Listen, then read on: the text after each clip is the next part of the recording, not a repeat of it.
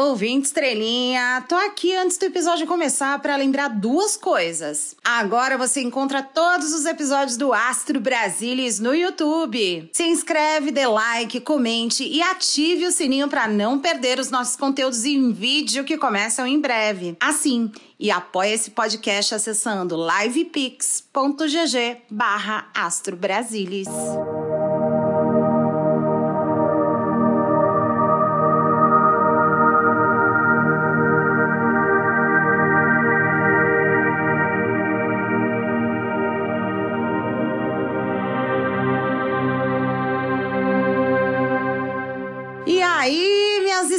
que brilham mais do que diamante nessa podosfera de meu Deus. Como vocês passaram essa semana? Tá, o churrasco tá mais barato. Ai, que tudo! Tô aí, firme e forte. Não sei se tão forte, mas firme. Não sei se tão firme também. O Brasil não aguenta! Sejam muito bem-vindos à Zona Etérea do Astro Brasilis. O podcast para quem mora de aluguel, mas compra na Prada. Se você acredita em números Grabovoi, tábua de Ouija, registros acásticos e que a quarta versão da joia de Bento Albuquerque é a verdade, esse é seu podcast. Para mim, é um privilégio total de apresentar a la estrela de este programa. Eu sou a Chu, a sua futriqueira político astral e vou te conduzir nessa viagem de ácido que é o Brasil das estrelas.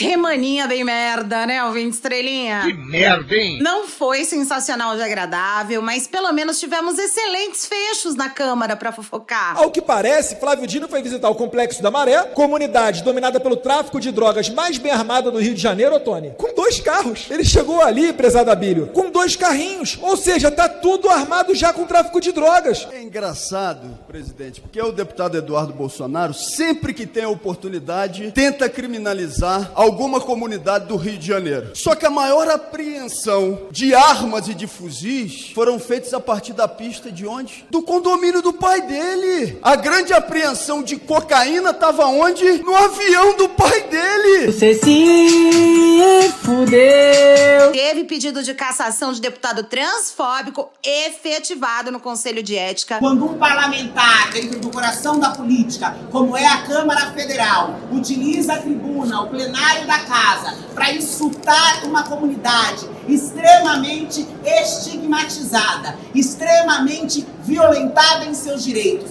A mensagem que está sendo passada ao conjunto da sociedade é que este tipo de ato e de ação está permitindo e que esses criminosos, sim, criminosos, porque o Supremo Tribunal Federal já reconheceu e já equiparou a LGBTfobia ao crime de racismo. Bronca nos ministros e arcabouço fiscal apresentado para Dom Lula III. É importante que nenhum ministro e nenhuma ministra anuncie publicamente qualquer política pública sem ter sido acordado com a Casa Civil, que é quem consegue fazer com que a proposta seja do governo. Nós não queremos proposta de ministros. Todas as propostas de ministros deverão ser transformadas em proposta de governo e só será transformada em proposta de governo quando todo mundo souber o que, é que vai ser decidido. Por isso que é importante toda e qualquer posição, qualquer genialidade que alguém possa ter, é importante que antes de anunciar faça uma reunião com a Casa Civil, para que a Casa Civil discuta com a Presidência da República, para que a gente possa chamar o autor da genialidade e a gente então anunciar publicamente como se fosse uma coisa do governo que esteja de acordo com os outros ministros, que esteja de acordo com a Fazenda, planejamento, porque assim é que a gente cria as condições motivadoras de todo mundo concordar com a política que foi anunciada. Caralho, o maluco é brabo. Mas temos lá seus reveses, né? Já que o Arthur Lira meteu uma armadilha e deu a relatoria do arcabouço fiscal para um parlamentar da oposição. Ele tá achando que ninguém notou isso, né? Você não tá nem ouvindo, é intracraniano. Mas vamos ler as energias para ver se a gente entende o que pode rolar nessa próxima semana no governo federal. Vamos puxar um oráculo de cor. Temos aqui uma cor mais puxada pro roxinho, energia da intuição pro governo essa semana. É preciso prestar atenção nos instintos e não ignorá-los para perceber cada jabuticaba que cai no quintal do governo. Como foi essa história aí da relatoria do arcabouço fiscal, né? Temos energia feminina nessa carta, já que intuição é um forte das meninas. Então segue o recado da espiritualidade ao presidente e aos machos desse governo. As mulheres estão com a percepção de todo mais aguçada, portanto, ouçam o que elas têm a dizer. Vamos ver aqui um orixá. Eita porra, Regungum! Primeira vez que essa carta sai numa leitura que eu faço, gente. Eu tô muito felizão aí. E olha, ouvinte estrelinha, vocês podem conferir depois nos vídeos e fotos das leituras que essa carta é o número 13.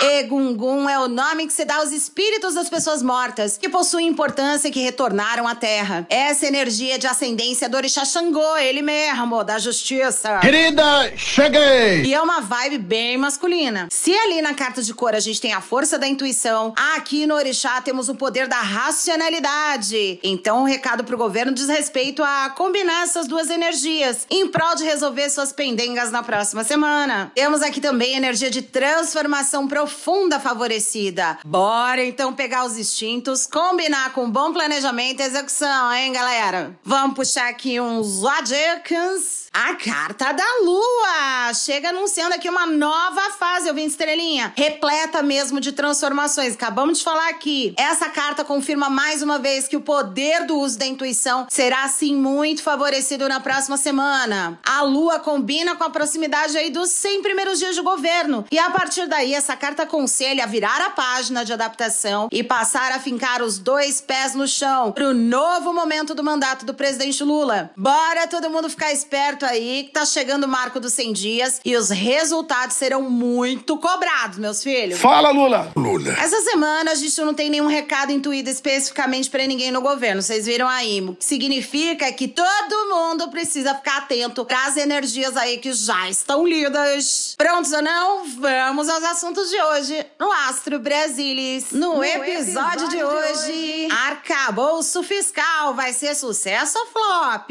Ouvintes estrelinhas estão ávidos, tem pelo menos uns 15 dias aí pra gente ler sobre esse assunto. Então vamos botar nossos oráculos pra trabalhar e nos contarem tudo. E aí, o Lula vai gostar, o mercado, o Arthur Lira e o PP podem atrapalhar essa aprovação? Vamos entender tudo e você fica aí pra descobrir. Reforma do ensino médio. Os estudantes desse país têm um segundo de paz, né? Agora o fantasma da reforma do ensino médio ronda as escolas de todo o país. O modelo parece ter carinha de ser interessante, mas no papel aceita tudo, né? Estudantes pedem sua revogação imediata desde 2016. E vamos entender com os nossos oráculos quais as tendências energéticas que envolvem essa polêmica. Milicos versus Lula. Temos aqui uma dinâmica morde-a-sopra entre Lula e a milicada, que tá tomando fecho ao mesmo tempo em que o presidente resolveu impor a sua presença em uma série de eventos no Exército, Marinha e Aeronáutica. Queremos entender então com os nossos oráculos o futuro dessa queda de braço bafônica. É já já. Solta a vinheta. Astro Brasilis, zoando a política brasileira ad eterno. Chegamos ao episódio de número 40 do Astro Brasilis. Essa semana, o Haddad finalmente apresentou sua ideia de arcabouço fiscal ao presidente Lula. Não, meu amor, deixa eu ver primeiro. Quando eu ver, eu tenho o maior prazer de conversar com mas eu ainda não vi. Eu tive uma primeira conversa com o Haddad, ele ficou de aprontar, e assim que eu ver, vocês logo vão ver. A hora que for aprovado, vocês vão ser a segunda, os jornalistas serão a segunda pessoa a saberem do arcabouço. Não, não, eu também. Não, não, deve ser antes, até porque o Haddad vai viajar comigo. Deve ser antes da viagem, tá? Vocês saberão. Simone Tebet e Fernando Haddad já estavam lá na Garantia Soy Joe, de que a proposta agradaria a todos, todas em todes. Nós fechamos a proposta de marco fiscal na Fazenda, do arcabouço fiscal, e agora estamos socializando com a área econômica para fazer um, fechar um entendimento de toda a área econômica para levar para o presidente. É um arcabouço que vai agradar a todos porque atende os dois lados. Do lado da preocupação em zerar o déficit fiscal do Brasil, que hoje se encontra em mais de 230 bilhões, a preocupação em estabilizar, obviamente, a dívida, o PIB, como o próprio ministro já falou, mas atendendo a determinação do presidente da República. Vai agradar a todos, inclusive o mercado. Aham, Cláudia, senta lá. Mas, Chu, eu não sei que porra é essa de arcabouço fiscal, minha filha, me explica? Eu considero todos eles muito tolos. Por quê? Porque não são inteligentes. Ouvinte estrelinha, em resumo bem tosco, tá? Tosco mesmo. Arcabouço é a mesma coisa que estrutura, é um tipo de esqueleto. Logo, um arcabouço fiscal aí é uma estrutura que reúne em si um conjunto de regras fiscais e de gastos públicos que o governo deve seguir durante o mandato. O famoso teto de gastos fazia parte do arcabouço até aqui e era uma espécie de limite máximo de gastos que o governo poderia ter. Mas esse modelo, nesse momento, não comporta gastos que precisam ser feitos em áreas como saúde, educação ou programas sociais e de habitação. Por isso, a equipe econômica estava definindo um novo arcabouço. Entendeu agora? Seu burro! Quando a Haddad, inclusive, fala em âncora fiscal, quer dizer que existe um sistema de freios para as despesas do governo. Portanto, agora que você virou um especialista em arcabouço fiscal, graças a essa explicação ridícula, rasa tosca, vamos ao que interessa de fato, né? Temos aí todo um processo para acontecer e é em cima disso que faremos as nossas leituras, usando aqui o Angelarium. Por partes, então, a primeira que é a mais importante. O Haddad apresentou aí a proposta pro Lula essa semana. Será que o Lula gostou da minuta do Ministério da Fazenda ou ele vai rasgar e mandar fazer tudo de novo? Vamos embaralhar as cartas. Pesado, ouvinte estrelinha. Temos aqui Gevurah, Keter e Shelegiel, que no resumo diz que o Lula será muito justo, porém implacável em suas críticas no momento de conversar com Haddad sobre o assunto. Eita porra. Gevurah, que é a mão esquerda, a mão esquerda, é a justiça e confirma isso mesmo, mostrando que inclusive o Haddad anda preocupado aí sobre o feedback que ele deve receber do presidente. É desumano. Por outro lado, as cartas de Keter e Selegiel nos dão aí boas notícias. Lula terá sim um empurrãozinho da espiritualidade para compreender a minuta na totalidade e indica energias de expansão da consciência. Keter, inclusive, avisa que a proposta parece boa a ponto de ultrapassar a aprovação de Lula e pode acabar regendo a economia do país para além deste mandato. Nossa! Você é o bichão mesmo, hein? Keter é a primeira emanação, é a coroa. E Seleguel, o Anjo das Neves, fala de uma grande vitória depois de muita adversidade. E existe aí com Lula uma semente muito positiva plantada por Haddad e Tebet. Que coisa boa! É meu coração que sente isso. Aí queremos saber se a junta orçamentária, composta por Casa Civil, Planejamento, Fazenda e Gestão, vai dar parecer favorável ao novo arcabouço fiscal. Então vamos lá! Vamos embaralhar as cartas.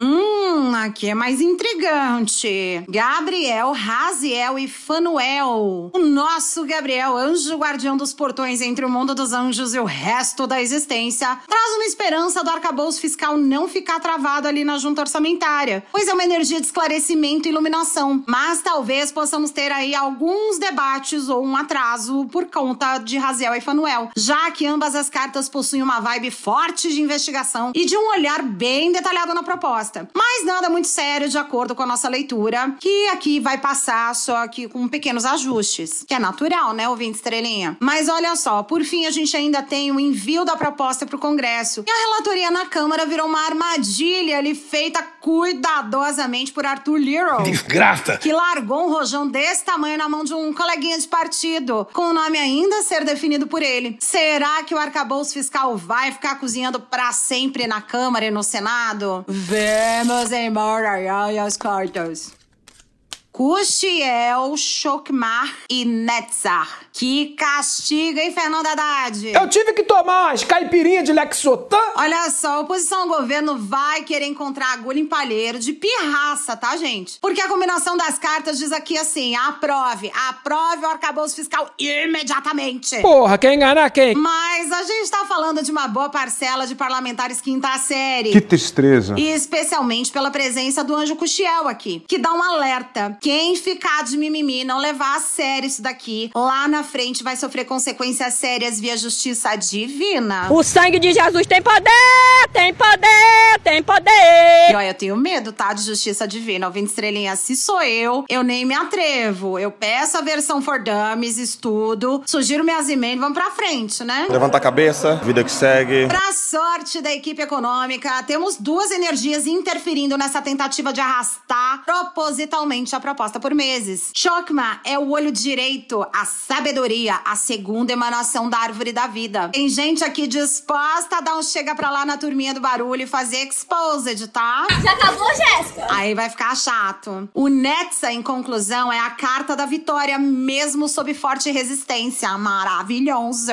Bom, ficamos por aqui, em corrente de oração pra dar tudo certo. Mas, ó, ouvinte estrelinha, eu tô é super curiosa, porque os teasers desse capítulo do roteiro do Brasil não deram pista porra nenhuma, né? Porque Fernanda Haddad tem guardado esse tema a sete chaves. Do ensino médio. O estudante deste país não tem um segundo de paz de uns anos pra cá, ouvinte estrelinha. Vontade de chorar e morrer. Era Enem dando treta, vários ministros da educação absolutamente inúteis. E agora uma herança complicada da era Michel Temer que levou estudantes desse país de expiação pras ruas no último dia 15. E olha só, esse texto da reforma do novo ensino médio aí é uma obra literária. Para de ser doida! Mais complicada que o arcabouço fiscal, pelo visto. Mas eu vou tentar explicar para vocês, meus amor. A ideia central nessa reforma parece um pouco o modelo de educação das escolas norte-americanas e outros modelos aí ao redor do mundo. Nela, as 13 disciplinas tradicionais se condensam em apenas cinco temas guarda-chuva, que seriam espécies de itinerários que o estudante escolhe. A saber, linguagens e suas tecnologias, matemática e suas tecnologias, ciências da natureza e suas tecnologias, ciências humanas e sociais aplicadas, formação técnica e profissional. Ah, mas qual que é o sentido, irmão? Não tem Tem sentido. também aí na proposta o aumento da carga horária de 800 horas por ano para 1.400 horas, quase o dobro, né? E tudo isso com uma nova elaboração da BNCC, que é a Base Nacional Comum Curricular. Parece tudo muito fofinho no papel, né? Parece que é uma coisa que melhora a vida do estudante no Brasil. Mas a reforma exclui da BNCC disciplinas como filosofia, artes, educação física e sociologia. Vai tomar no cu, cara. Não foi de graça que os estudantes ocuparam as escolas em 2016, potésimos da vida. Aí a Folha de São Paulo o jornal fez um levantamento mostrando que nessas op- optativas, né, são 1.526 opções, aí somando todos os estados. No Distrito Federal, rei, os alunos podem ter aulas de RPG. Tem uma outra disciplina que se chama Educação Financeira Torne-se um Milionário. No Mato Grosso, uma das escolhas mais diferentes é a chamada aula de Quitutes da Nossa Terra.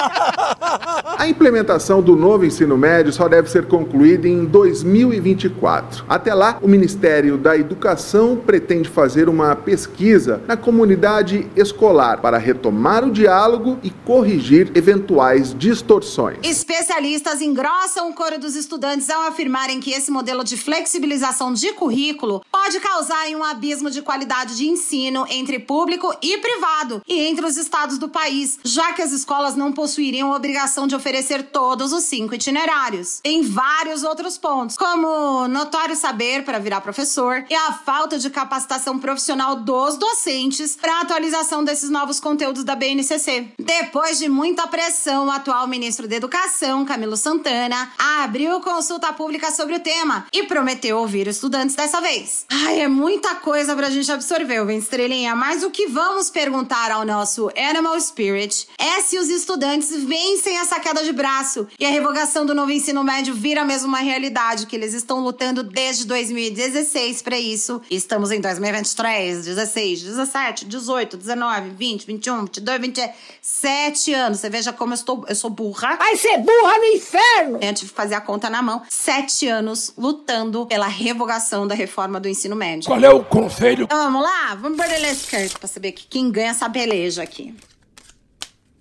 A enguia elétrica, o urso marrom e a baleia. Ô, vem estrelinha complicado aqui, tá? Porque a gente tem algumas energias divergentes. Porra, pelo amor de Deus, eu não consigo. Mas, óbvio, a Juliana tem uma interpretação pra tudo nessa vida, né? Infelizmente. A enguia elétrica fala muito de usar o poder da criatividade para chamar a atenção das autoridades, usar sua voz, tirar planos do papel e os estudantes vêm fazendo isso desde lá de trás, com a ocupação nas escolas e agora com os planos de diversas manifestações nas ruas pelo país. Mas dá pra fazer mais, né? Vamos combinar esse povo é bem inteligente. Tem campanha nas redes sociais, abaixo assinado, dá pra usar o TikTok pra fazer resumo dos pontos negativos do texto, tem muita coisa ainda pra ser feita, ouvinte estrelinha. O urso é uma carta de momento presente, em que após essa última manifestação, o ideal agora é dar um tempo e se reagrupar, planejar novas ações e abrir-se ao diálogo junto ao MEC. Até porque o Camilo Santana não é qualquer ministro, não. Me Respeite, praga! E voltem no episódio das leituras do Céu de Março, porque ali eu explico que tem momentos de ajustes propícios nesse mês. A hora de gritar, se comunicar, reclamar do que não tá bom é agora, estudantes, bora! Desejo de se vingar? Por fim, a gente tem aqui a carta do espírito da baleia, que diz o seguinte: confie no grande, mistério. Temos então intervenções espirituais dando vitória aos estudantes. E concluindo essa leitura, tá me mostrando que temos uma tendência energética muito favorável à revogação de pelo menos os pontos mais sensíveis da reforma. É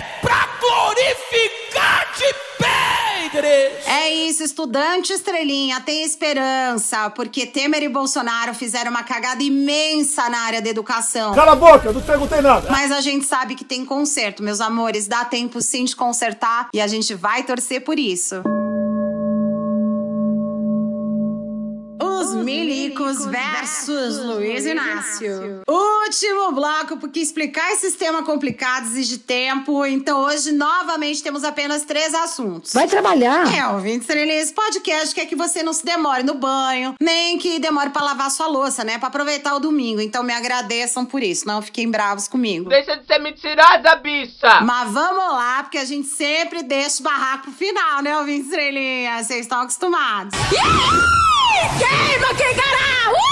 Foram três meses de pura tensão entre as Forças Armadas e o presidente, porque rolou uma limpa forte aí dos milicos de cargos no governo. Glória a Deus. O Cachorro do Supremo. anunciou que os verde-oliva envolvidos nos atos golpistas serão julgados no STF. Teve a briga adiantada sobre o golpe de 64, que os de coturno adoram comemorar, né, todo ano, falando em Revolução de 64. Mas essa semana a milicada tá daquele jeito por conta dele, de Lula. É importante dizer, teve muita gente da Polícia Militar conivente. Teve muita gente das Forças Armadas aqui dentro conivente. Eu estou convencido que a porta do Palácio do Planalto foi aberta para que gente entrasse, porque não tem porta quebrada na porta de entrada. Ou seja, significa que alguém facilitou a entrada deles aqui. Foi um festival de puxação de saco que deixou o Zé Múcio bem orgulhoso. Zé Moço, me permite, eu sou apaixonado por você, Zé Moço. Mas teve a Marinha dando prazo de 90 dias para os seus milicutes se desfiliarem a partidos políticos. Tem um comportamento de um fariseu. Aí teve Lula almoçando com o Estado-Maior da Marinha. Infelizmente. Do nada, ainda chega o Joseli Parente Camelo na presidência do STM. Em uma longa entrevista na Globo News, ele desfila comentários que devem ter deixado os colegas de clube militar de cabelo em pé, né? Pelo menos os cabelos que sobraram na cabeça dos calvos. Essa decisão do, Alexandre, do ministro Alexandre Moraes foi polêmica, mas ele fez uma fundamentação perfeita, viu?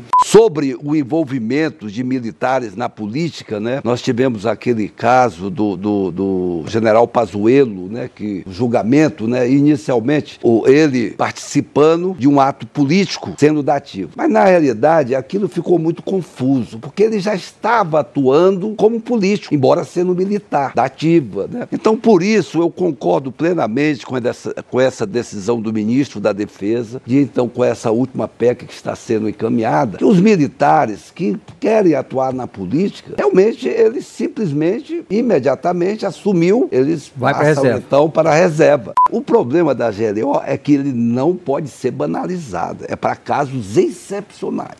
Sobre o problema das redes sociais, os militares usarem redes sociais para fazer manifestações políticas é transgressão disciplinar.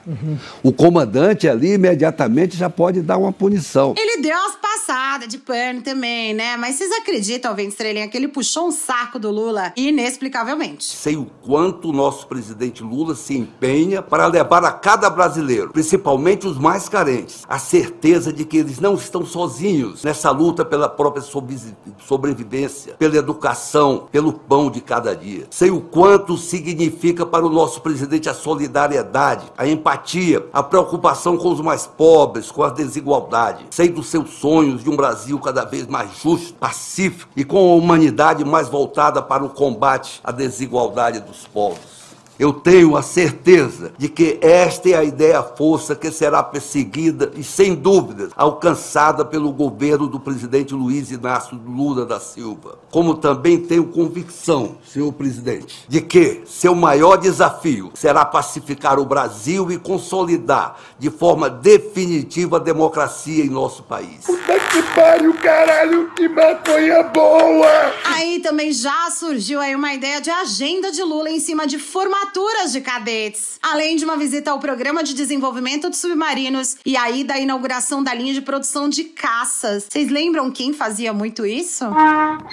O Lula está utilizando com os militares um velho truque que caracteriza a sua ação política, que é a manipulação do medo. Ele estimula eh, soluções radicais com meia dúzia de declarações ácidas, aplana o terreno com providências tópicas e amargas e solta a sua turma mais radical na pista. Aí quando o caldeirão começa a borbulhar, o Lula se oferece à outra parte, que no caso aqui são os militares, como o grande pacificador. A gente já previu pra vocês ano passado que essa tropa toda voltaria pra caserna de rabinho entre as pernas. Mas vamos entender aqui com o oráculo dos arquétipos pra saber se essa estratégia de reaproximação entre o presidente e as Forças Armadas vai dar certo ou se já Deu errado. Vamos embaralhar as cartas. Temos os arquétipos da gnose, Animamundi e o submundo. É você, Satanás. Gente, vai dar certo assim. O jogo que saiu aqui denota intenções específicas, objetivos específicos com essa reaproximação. Tanto a carta da gnose quanto a Animamundi se confirmam entre si, porque são cartas aí de aceitação das coisas como elas são. O presidente é o chefe das Forças Armadas. Lembra do.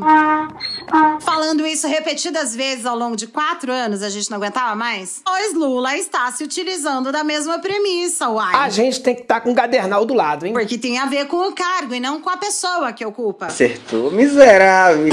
A gente fala muito em que polarização ou pacificação é meu pai e sua mão, né? Mas o Lula aqui parte de uma premissa muito simples. Ele precisa conviver por quatro anos com essa galera de coturno. Deus que me perdoe. E existe uma desprogramação mental coletiva no país a ser feita depois de muita fake news e viés de confirmação. Essa turma verde-oliva defendeu o golpista em porta de quartel, facilitou fuga, incitou golpe. Mas Lula teve uma marca em seus governos anteriores de estar bem com todas as áreas. Ele hoje tem um lado Lula Velho Testamento que ele invoca de vez em quando, mas ele precisa agora invocar os poderes do Lulinha Paz e Amor se quiser governar esse trem desgovernado que é o Brasil de hoje. Pessoas alopradas. Principalmente depois da era do.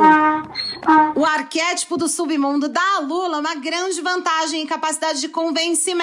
Tentando enganar a gente. Não mexe com o escorpiano, não, vem estrelinha. Mexeram bastante com ele ao longo dos últimos anos e agora a carta do submundo chega pra dar um enfrentamento cara a cara, a fim de superar certos obstáculos com a milicada. Ele vem mordendo e assoprando esse povo. E é exatamente esse jogo que tá concretizando nossa previsão anterior de que essa gente ia ser posta no seu devido lugar. Coloque-se na sua vida, garoto. Agora, curiosidade matou o gato, né, gente? Matou o 20 estrelinha também. Cá pra nós, né, que eu não gosto de fofoca, todo mundo sabe. O outro lado, que é óbvio que eu não vou tirar a carta só pro lado do Lula, né? Pra saber se vai dar certo a reaproximação. Tem um termo técnico pra isso. Chama fogo no parquinho! Eu quero saber do lado obscuro da força. Vocês sabem de que eu tô falando, né? Aqueles que vivem lambendo bota de general, Heleno, Braga Neto. Esse Braga Neto aqui é um bosta. Um bosta. Como será que esse lado dos milicos ficam nessa história de reaproximação dando certo? Vamos embaralhar as cartas, né? Pra gente rir um pouco.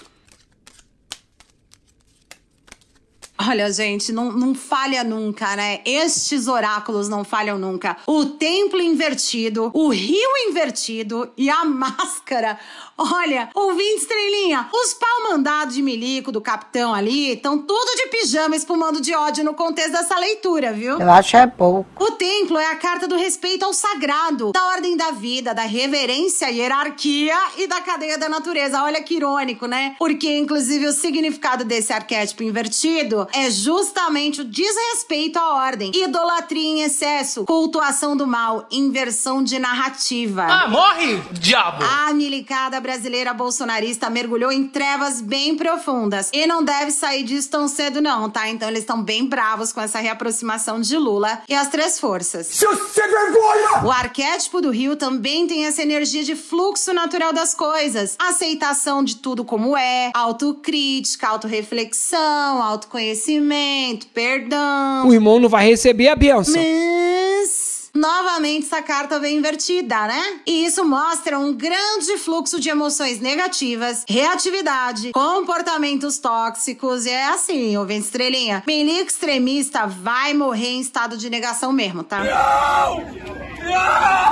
E pra piorar, porque pra fechar o programa de hoje, a máscara veio na posição original, mostrando que essa turminha verde-oliva autoritária vai mostrar suas garras novamente em público a qualquer momento, tá? Desgraça! Não podemos nos iludir. Uma parte deles entendeu e vem entendendo novamente os princípios básicos da vida militar, que é disciplina e hierarquia. Mas esse pessoal aí tá usando o arquétipo da máscara sem pestanejar. Mais um dia, vamos combinar que a gente conhece ditado, né, ouvinte estrelinha? A máscara cai. Não gosto de você, não sinto verdade em você. E o verdadeiro lado autoritário, totalitarista e opressor desses militares vai vir com toda a força. E aí caberá ao chefe das Forças Armadas e o seu ministro da Defesa botar essa turma pra correr, garantindo punição pros crimes que possam ser cometidos no futuro. Pois é, ouvinte estrelinha. De um lado temos o pessoal que bota a cabeça no lugar e se coloca no lugar também. Mas os extremistas, estes estão fadados a mostrarem cada vez mais a que vieram. E é nessas horas que a gente sente inveja do exército de Israel, né? Que vem se opondo ao regime de extrema-direita do amigo do.